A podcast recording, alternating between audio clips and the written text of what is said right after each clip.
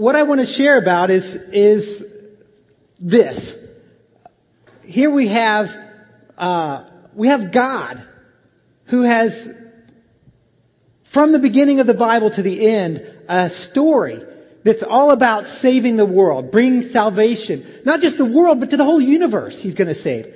And guess what? He's called us to be his sidekicks in saving the world and rescuing the whole thing. And we are these average, ordinary, everyday superheroes trying to save the world but never really sure. And those original slides, the mix of superheroes and just regular people in the church that serve the church, we don't go, you know, we're not this crime fighting, crime busting Justice League that swaggers around and looks for evil criminals and, and, you know, looks for things going afoul. We're doing it in ordinary, average, everyday ways. And those people are doing it by serving the church as, as many of you are. And this is, this is our life. The average, ordinary, everyday superhero. God is Batman, out to save Gotham City, out to save the whole universe. And we get to be Robin. Okay, what? We, could you pick a better superhero to be the sidekick to than God? And he's gonna, he's drawing us into his rescue mission. And yet we feel this odd tension because God's drawn us into his rescue, rescue mission and he's given us supernatural powers, but we're not, we don't quite have the superhero thing down. You know, you remember, I don't know if you remember the, some of the, uh, openings, the, after Spider-Man gets his spider bite and his super spider powers, and he's trying to figure out how to be a Spider-Man, how to be Spider-Man, and he's got his web slinging concoction he's testing out, and and he falls off a building and plummets and it looks like he's going to die, but at the last minute he pulls himself out and then he's swinging wildly out of control through the streets and, you know, barely pulling himself together. Well, that's kind of where we're at sometimes. We have these supernatural powers and a supernatural and a, and a, and unusual abilities and we don't quite know how to use them yet. Or Neo in the Matrix. Neo downloads his, you know, martial arts routine. And he's performing at black belt levels and doing things that makes our normal black belts just, uh, it makes them look like a poorly choreographed TV show. And, and he's doing amazing things. And then he throws himself off the edge. Hmm. And then all of a sudden he's falling flat on his face. And, and you, when you're trying out your superpowers, it's embarrassing. But you know, I think it's probably going to be even more embarrassing sometime to never try them out, to never try to accomplish anything super, to never try to accomplish anything beyond your average, ordinary stuff without the superhero part. And that's why I love these these movies, and we love superheroes, and uh, this has been a part of this whole idea has been an integral part of my life and our mission in Kazakhstan. Now, Paul gets at this also. He says in 2 Corinthians 4, 6, and 7, he says, For God who said, Let light shine out of darkness, made his light shine in our hearts to give us the light of the knowledge of the glory of God in the face of Christ. But we have this treasure in jars of clay to show that this all surpassing power is from God and not from us. Let's pray. Lord, I just pray that you would make me a useful clay pot here this morning, that you would show your power, that your power would shine through me, through what I share here, that it would be clear, Lord, that it's your power and that it's not from me.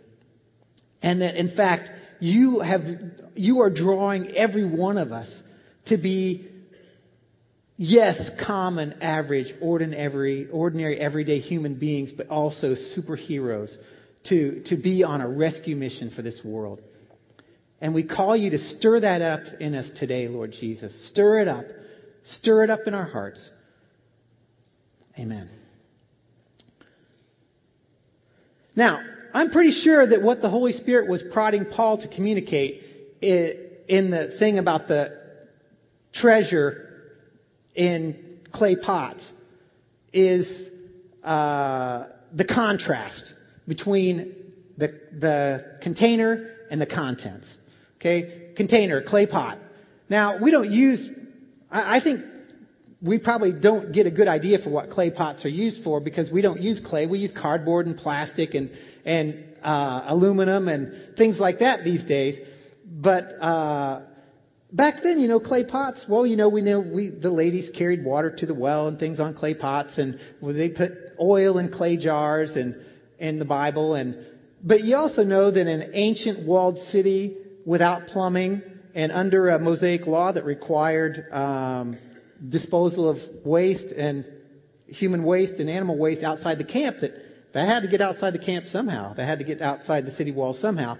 And they had to carry that out to the, to the pit. In fact, that's the model of, of the burning fire. Uh, they had to carry it outside the city and throw it in a, in a dump for refuse. And I'm betting that happened in clay pots. So, clay pots got used for a lot of things. And somehow we have, okay, so we have the clay pots that are very ordinary, very basic. You don't get any much less glorious, much less normal, much less ordinary than clay pots, cardboard, plastic stuff. I mean, okay, let's face it. We don't call, the toilet isn't called the pot today for nothing. And, uh, you don't get much more ordinary than that. Yet, we have this treasure, this amazing treasure that's dumped into ordinary clay pots. It's the experience of the kingdom of God in our present life. It's this learning to walk in the power of the kingdom, and yet we're still just really ordinary human beings. Now, my simple paraphrase of this passage, the, this Second Corinthians passage, would be something like this. God takes the most common, regular people, and by opening their spiritual eyes and drawing them into His presence, He fills them with supernatural knowledge and abilities such that anyone could see that those powers don't come from this ordinary person. Okay? I think that's what he's saying. Average, ordinary, everyday superheroes. That's who we are. That's what we're called to be. That's our life.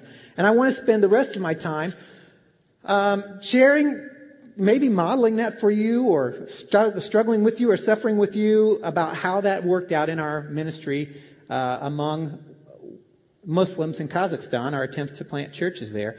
Now, I met Rishat, who's going to be the main character of my story. All these stories are about Rishat because he, my interaction with him, my relationship with him is just such a case study of God's persistence, God's pursuit, and my being there just occasionally to be a sidekick. You know, do my part. Little part. But I met Rishat not because I was being a successful missionary, but actually really because I wasn't. We were desperate. We had moved, our family was desperate. We had moved five times in 12 months. Uh, we had our youngest one was not eating or sleeping well, and that means mom and dad aren't eating or aren't sleeping well at least. And we were homeschooling, but try to homeschool with five moves uh, in a year. And we'd missed a whole year of homeschooling, and our church planting strategy was going nowhere. Okay, we're, you know, a month, a month to pack, and a month to unpack and set up, and you know, that's 10 months of 12 gone right there, uh, out of your move. So we were doing nothing. And we knew we needed to do something to change the moving, just if, if nothing else for our family. So we came up with this, uh, really the only, the option that seemed reasonable and good to us was to, uh, build, buy some property outside the city where it was really cheap and build a really cheap house because in that economy in Kazakhstan in 1999, labor and things were very cheap. So, okay, let's do this. Rishat was one of the people that I hired for the building project. And I don't recall in that six month time any particularly significant conversations with Rishat, any spiritually significant conversations with Rishat. But when we moved into the house after it was reasonably done, my wife might debate reasonable there, but um, uh, helped us move, and, and all of the people that helped us move were just amazed at how many books we have. Now, my wife and I are both physical therapists, we're medical professionals, so, okay, one reason to have a lot of books. That's your medical knowledge. Now, we're also homeschoolers, so another reason we have a lot of books. And we're also missionaries, so we also have a lot of books because we're learning language and then we have all the theological and other kinds of things. So we have a lot of books. And then we have um, books in a lot of different languages too. So Rishat, probably the only one, the only title that he could read in the whole thing was the Uyghur Children's Bible that was that I had cleverly uh, arranged in some of my books. And he approached me about it a couple days later, and he said, "Can I borrow that book?" And I was like, "Hmm, let me see." Um, yeah, of course you can borrow this book. I've got 12 more of them. I, you know, I didn't say that. I was like, yeah, I, th- I think I can probably find another one of those, and I've got 12 more in a box somewhere because we're using for outreach, right? So he borrows the book, he devours it, comes back, he says, Tom, I've got to read more of that stuff. The, those stories about the prophets, about the prophet Jesus, those were great stories. I've never heard these before. Why, you know, Jesus is in the Quran, but why don't they tell us about this? And I'm like, okay, well, I think I got something else. And at that time, all that there were, were uh, of the Uyghur Bible was a, um, you know, four or five books in, in a portion. And so I gave him that, again, uh, assuring him that I could probably find another one, that I could part with my own copy and probably find another one. And um, so he felt good about getting it. And a few days later, I walk into a conversation between him and another Muslim man. And Rishat is witnessing to this other Muslim guy about Jesus and about how great Jesus is and how great these Bible stories are about Jesus. And he's just overflowing and he's saying, wow. He says, I want to find a group of Uyghur men who are following this Jesus and, and who are worship, worshiping him. And I, I want to be a part of a group like that. And um, I'm thinking in the back of my mind, hmm, guess I need to blow my cover. Because I was, we were not legal, missionaries. We were, I was doing kind of uh, the undercover Muslim evangelism thing. And so a few, hour, a few hours later, I blew my cover with Rishat and invited him to my prayer meeting with a couple of other Muslim man, men who were um, followers of Jesus. And he wasn't near as enthusiastic as I thought he would be which I was disappointed about. So, uh, okay, so we, I go about life and do my meetings with the other guys, and a few weeks later, I, I'm driving out, driving around, so we're in the area where the meeting's going to happen, and I see Rishat standing on the street hitchhiking. And now, if you if you get this move, you can translate that into this in about 10 different languages. So this is hitchhiking. Rishat's doing this on the street. I stopped and picked him up. Hey, where you going? What's up? He says, hey, I'm uh, just getting off work. I'm heading home. I said, well, how about if you, uh, remember that meeting that we talked about with the, with the followers of Jesus, the men who followed Jesus, the prophet Jesus? He said, oh yeah, yeah. I said, well, we're going to do that in about a half hour, 45 minutes here. Would you like to join us? And he said, yeah, sure. I'll go. He said, but I got to go home and change my clothes first because if we're going to pray, I got to be clean. So, um, and that's a strong Muslim thing. So I took him home. We were a little late for the meeting, and really, quite frankly, the meeting was very forgettable. Uh, for me, anyway, it was it was. Yeah, I, I've been in some good prayer meetings and some bad prayer meetings, and those are the more memorable ones. And then there's the in between ones. And what was unforgettable, though, was Rishat's response in the car on the way home. He said, Tom, my heart has never felt so light or clean. He says, This is great. When can we do this again? He says, do you, do you do this often? I said, yeah, we're going to do it again next week. You want to come? He's like, oh yeah, yeah, I'll be there. And so, you know, God just swept him in. God just swept Rishat into the kingdom that way. Now, the next story about Rishat is, is a couple of years later, actually, and Rishat had been a faithful member of our fellowship, and uh, I think there, I got a picture of him maybe up there um, doing baptisms with somebody else. Rishat's the guy on your left, I think, uh, coming up from being baptized.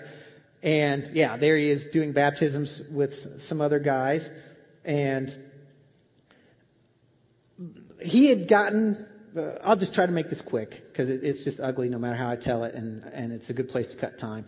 But, um, he got married and he'd already been married twice and he got married to a non-believing gal against my advice and of course they didn't have a common language.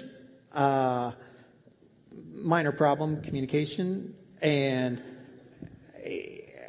he, there's understandably frustrations, and Rishat had drank before he was a believer, and I'm, and wife beating's endemic there, and of course things didn't go well, and he drank, got drunk, and beat up his wife, and I heard about this, and uh, had a talk with him, and and the talk didn't go well. Um, he was, I was, I was disappointed to hear that he was drinking and even more disappointed to hear that he was beating his wife, but I was irate when he blamed his wife for his, him getting drunk. I, you know, and I hadn't taken my conflict management courses yet, and so um, I, I, I did some things and said some things that I may not have today, but um, it kind of heated up a little bit, and and um, I said, you know, sarcasm. I said, uh, so did she hold you down and force the bottle in your mouth and make you drink it, Rishat? And of course, what could he say? He's, he's not going to admit. Even if she did, he wouldn't admit it. But um, not a Muslim man being overcome by his wife. Um, anyway, no, and then he made some other excuses, and, and I just became really, something, somehow I knew like that, the guy needs to wake up. He is, he's in a fog, he's asleep.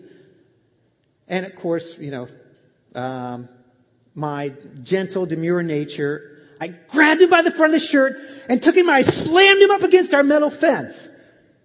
And I took him and I pulled him away and I slammed him up against it again. And he looked at me. And, and we had a calm conversation after that, and, and he wasn't really uh, any danger for me. He's younger than me and bigger than me, and um, so anyway, we parted our ways, and actually he came back to me a few hours later and thanked me um, for doing that. What he described was it was almost like an exorcism. He said, "Tom, I woke up and it felt like something lifted off me and left me when you threw me up against the fence." I can never feel good about that one, guys. Um, but anyway, okay. So Rishat's against the wall. And he stayed away from the alcohol for a few months anyway. I don't know whether I scared it out of him or cast something out of him or what. Never really sure. But um, a few more years had passed and things had not gone well for Rishat. They'd gone from bad to worse. His wife, his wife that had, the marriage had struggled and oh, a real heart wrenching incident happened, and all the money he saved, his wife gave to his sister in law, and that just broke it right there. They'd, he'd saved money to heat their house with coal for the winter, and it, it, that just that was the end of their marriage basically. And the wife went to the neighboring went back to her neighboring country, and took his new son with him. And Rishat was his health was not good anyway, and it was. Uh, failing.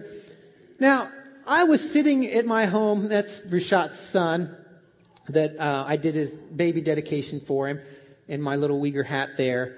And uh, I was sitting around the table with my family, uh, trying to invo- enjoy an evening of peace. It's summer. I just, you know, had some really great watermelon, a nice big meal, and and I get this really frantic hammering on our gate. And I could tell by the, by the urgency of it that it was somebody with a problem. Either with that or somebody was being really demanding.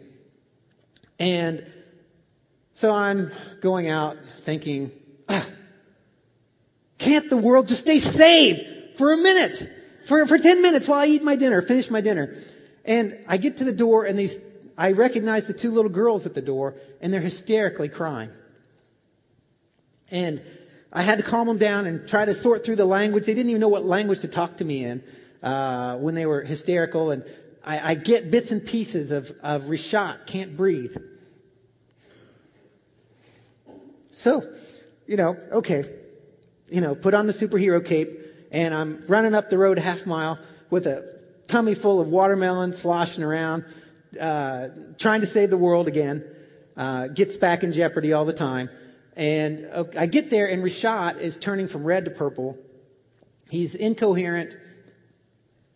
And I'm on the wrong end of the healthcare system to really know what to do with that. I'm not on the emergency care side. I'm on the getting them out side. I'm on a rehab professional. And so I'm kind of stuck and his family is there panicking. And I'm not, I'm out of my element already and their panic is creeping on me, creeping up on me and my thoughts are fragmented, in and out of a fog. Uh, you know, gosh, what do I do? The hospital, should I go get my car? The hospital, I know the ambulance won't come getting in, get him in our neighborhood. We've already been through that. Uh, should I go get my car? Do we have time? Am I going to kill him if I go get the car? Is he going to suffocate before I get into the hospital? Am I going to kill him with my own indecision here? Okay. Uh, and this time, Rishat wakes me up. He, he, he just kind of groans out, Tom, pray. Oh yeah, yeah. All over it. All over it. So, um, I just, okay, there, there we are. A room full of Muslims who don't believe in Jesus, one Muslim that does, and me. And I'm, first thing that hits my mind is, oh God, Your name's on the line here. If, you know, this is my buddy. He's, he may be dying right now. And that bothers me, but it also bothers me that if you don't touch him, our ministry in this neighborhood's toast. We're done. Because they're going to say, this guy talking about this Jesus prayed for him and he died anyway. So, anyway, okay, let's forget about it. Let's, let's trust God. Put my hand on his chest. Prayed real simple three things. God, calm his breathing. Open his airways. God, stop this infection because I got some groans and mumbles out about his um, jaws being infected. His teeth were really rotten. His jaws were infected and swollen up. His swollen up his airways, and that was fairly visible to me. And I asked for it in the name of Jesus right in front of this whole Muslim family. And I just waited. And of course, you know, 25 seconds seems like eternity. So I don't know if it was 25 seconds or two minutes. Probably longer. And Rishat, color starts coming back, comes back to consciousness, starts talking. And he starts giving testimony to his family about how how he just um, escaped death. And everybody's psyched. The family's just okay. You know the adrenaline, uh, the adrenaline that was in the room there, and because they, they're and they were full of adrenaline before I even got there. And, and all of a sudden this, all this adrenaline just goes into this giddy talk, this giddy chatter, and everybody's laughing, kind of, uh, nervously, but it's just the adrenaline runoff. And, and we're so psyched to see Rishat doing better. And I come back to check up on him a couple of days later, and uh, the daughter, the, his niece, who was totally nowhere spiritually, his niece was a friend of my daughter's, and my daughter tried to witness to her, nowhere spiritually at all. She comes up to me and says, Tom, we have never seen a prayer answered right before our eyes like that. We've, we do our prayers, we're Muslims, but we've never seen a prayer answered like that until you prayed for my Uncle Rishat.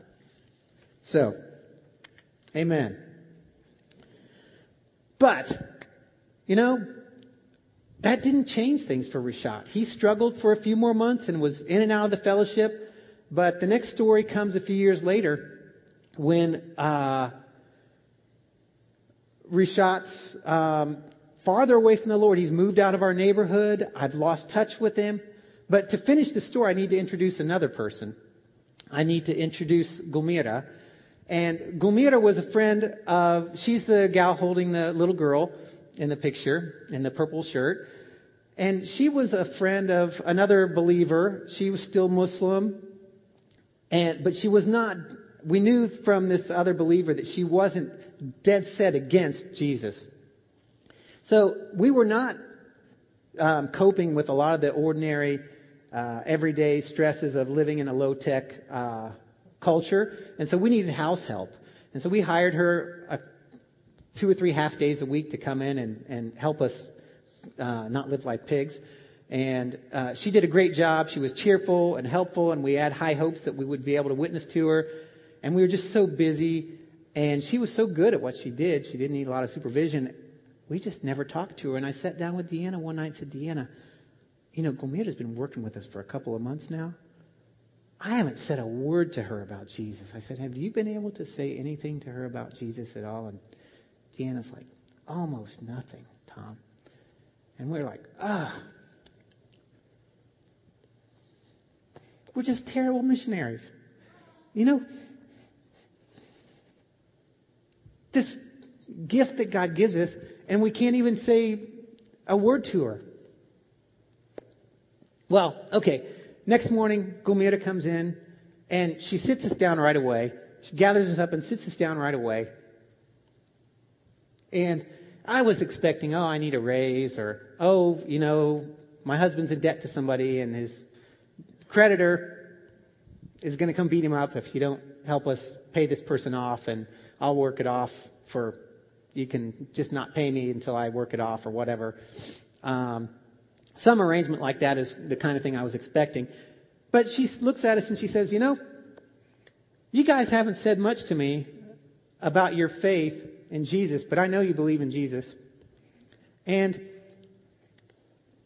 I've been in your house and you guys have such peace and joy in your family. And the love is so, the love of God is so obvious in you guys. I want to be a follower of Jesus. And we're like, oh yeah, yeah, we would have got, we would have got around to that.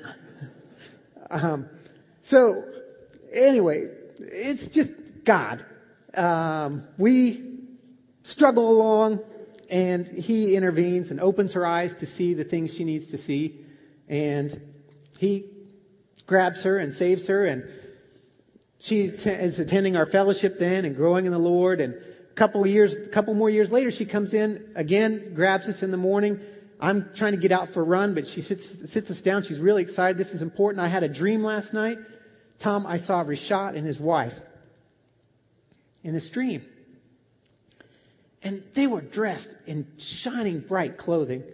And they were together and they were in love and they were happy and I was like, oh, wow, that'd be so neat to see. Uh, could it happen, really, God? And I heard that and I was a little encouraged because I'd been out of touch with Rishat. And I go out the door and go off for my run. And uh, here's Rishat walking up the road. So, you know, I walk, I lengthen my warm up and greeted him, assalamu alaikum, wa alaikum assalam. And, you know, we do the wishing peace on each other and, and the cultural thing. I was just asking about his kids and, uh, which is the appropriate cultural thing to do. It's not a big, it's not, it wasn't a divine insight or anything like that. And so he was telling me about his son. His older son was in trouble with the law and running, and a fugitive and, and his older son had been a friend of my older son. They'd played soccer together when they were kids and stuff like that, and when they were younger. And and his youngest son, I said, well, what about Eliar? What about the little baby boy that I dedicated a few years ago that's with your wife in the neighboring country. And he said, ah, and he waves his cell phone at me. He said, my wife just sent me a picture of him. I said, oh, can I see him? Can I see Iliar? And he said, yeah, and he's, he's just beaming. And okay, I look at the picture and, you know, a little tiny cell phone screen and so what? But I'm really seeing Rishat and I'm seeing that just all this father love in him. And boom, downloads from the Lord. And I say, Rishat, look into your heart. What are you feeling right now? He said, and, you know, he didn't answer me. But I knew what he was feeling because I feel it all the time. And I said, Rishat, all of the love that you have for your son, Eliar, all of the good things that you want for him, all the happiness that you desire for him, your Father in heaven looks at you like that right now. Of course, I couldn't have hit him any harder if I threw him up against the fence again. And um, he didn't have anything else to say. God hadn't given me anything else to say. But I said it. And we parted ways. And that was it. And frankly, when I talked with Rishat um, right before we left Kazakhstan about a year ago, he was even farther from the Lord than I've ever seen him. But you guys, I know God is after Rishat. I know it. I mean, these are just a few of the stories. These are just a few of the stories I have about Rishat. I know God's after him, and he's my friend. I love him, and I'm going back there next week, tomorrow, actually, tomorrow night for about two weeks. And one of the things God's put on my heart, He put this on my heart about two months ago to talk about this with you guys, is to get Rishat, is to meet with Rishat. And will you guys take a couple minutes just to pray with me right here for Rishat? I would really be blessed if you do that. Let's pray. Lord, I know you love Rishat. I know my love for him is such a thimbleful compared to your oceans of love. We're such a drop in the bucket. And we say, Holy Spirit, go get him. I don't know where he's living. You do. I don't know what his heart's like right now. You do. I haven't been in touch with him as faithfully as I would like, as I could have been. You can. I don't even know where to get his phone number right now, Lord Jesus. But you can put me in touch with him. And, um, and I just pray for an opportunity to, to be a blessing to him again and to tell him of your love and to be used as an opportunity to draw him back to you, Lord. If you want to use somebody else, fine, Lord Jesus. Use somebody else. I'd be delighted to see that too, and I bless that as well. But Lord, I'm going back there this next couple weeks, and I'd love to be used for that if you'd use me, Lord. Amen. Now, we have all of these stories of treasure in clay pots, of divine power working out through very ordinary container, uh, a broken container, a cracked pot. We're all fallen sinners. Yet, we're filled with the power of the Holy Spirit. We're a royal priesthood, a holy nation. We're average, ordinary, everyday superheroes. Okay? We're average and ordinary, but there's something supernatural about us. There's a power in us that we can't deny. And we've got to engage in the rescue mission, in God's rescue mission for the world, because it's what He's called us to do. Now, but we got to do it together. Okay? There, there's no missions is uh, not about Lone Ranger superheroes. It's about doing it together. It's the day to day believers that get the job done. Year to year and generation to generation. So, how do we do this thing together? There's a bunch of tables out in the lobby. Maybe you've seen some of them. If you haven't, I would urge you to go talk to the folks at those tables. Those are a local connection for you to have an international impact or even a local impact um, for outreach. This is a holiday time. Thanksgiving's coming, coming up. It may be a little short for that. Christmas is coming up. It's a great opportunity to invite foreign people into your family celebrations. Uh, if you're interested in that, talk to me. I can hook you up with people that can get you international students, exchange students to invite, and they would love to be invited into your family's uh, events. Ask God to show you something else. Uh, I know that God's after you guys. Uh, this is beginning to end in the Bible. His rescue mission for the world, for the universe, is beginning to end in the Bible. I know He's after all of you guys. Some of you in, in unique, special ways uh, relative to others. But ask God, what, God, what do you got for me in this, Lord? And if He's if He's uh, after you, if He's pressing you or nudging you or whispering something, come up and get some prayer while we're gonna we're gonna pray here, right, Ross? You guys actually were gonna come pray for me, and that'd be kind of a good time to sneak in. You don't have to be conspicuous because there's gonna be, be people up here praying, and I think they're gonna do uh, the song here, and um, okay. Just gonna we're gonna do something different. If you want, if you'd like prayer, you know, uh, as Sean begins the song, I'd like him to share a story about his week that also illustrates God just using him in a simple way. You know, this whole thing about friends with faith, we started off with a verse jars of clay holding this wonderful power of God. And even between services, I had a guy come up to me and say, You know, I just don't know if God can use me. I don't know if. And then he told me story after story of how God was using him. Isn't that amazing? We, uh, he, he says we're jars of clay because he realizes that's who we are. And yet he says, I still, for each and every one of you, you don't have to prove me to anyone. I put myself in you and I will prove who I am. So just risks like we heard in his stories or risks like Sean's going to share in his story. That's what God's calling us to do as, as friends with faith, just ordinary people allowing God to make divine appointments each day for us. So why don't you, Sean, go ahead and tell your story. Why don't you, if you want, if you'd like to pray for Tom and his trip, why don't you come if you're touched by something in the message or by the call and you'd like somebody to pray, come and join us as we pray for Tom, then we'll pray for you as well. And Sean will dismiss us when we're done. Yeah, this week I got a unique opportunity and uh, met with a family that was dealing unfortunately with cancer and helped them get their paperwork filled out file the insurance policies and things of that nature. And I was clearly done with that. Got up to leave, and the Holy Spirit literally sat me back down, and I said, "Can I pray for you?" in their house. And uh, it took about a minute for the gentleman who had just gushed into tears to tell me, "Yes, you can pray." I mean, I didn't know if he was going to say yay or nay. Um, but God showed up in a huge way and it was such a blessing to me to even be sensitive to that situation.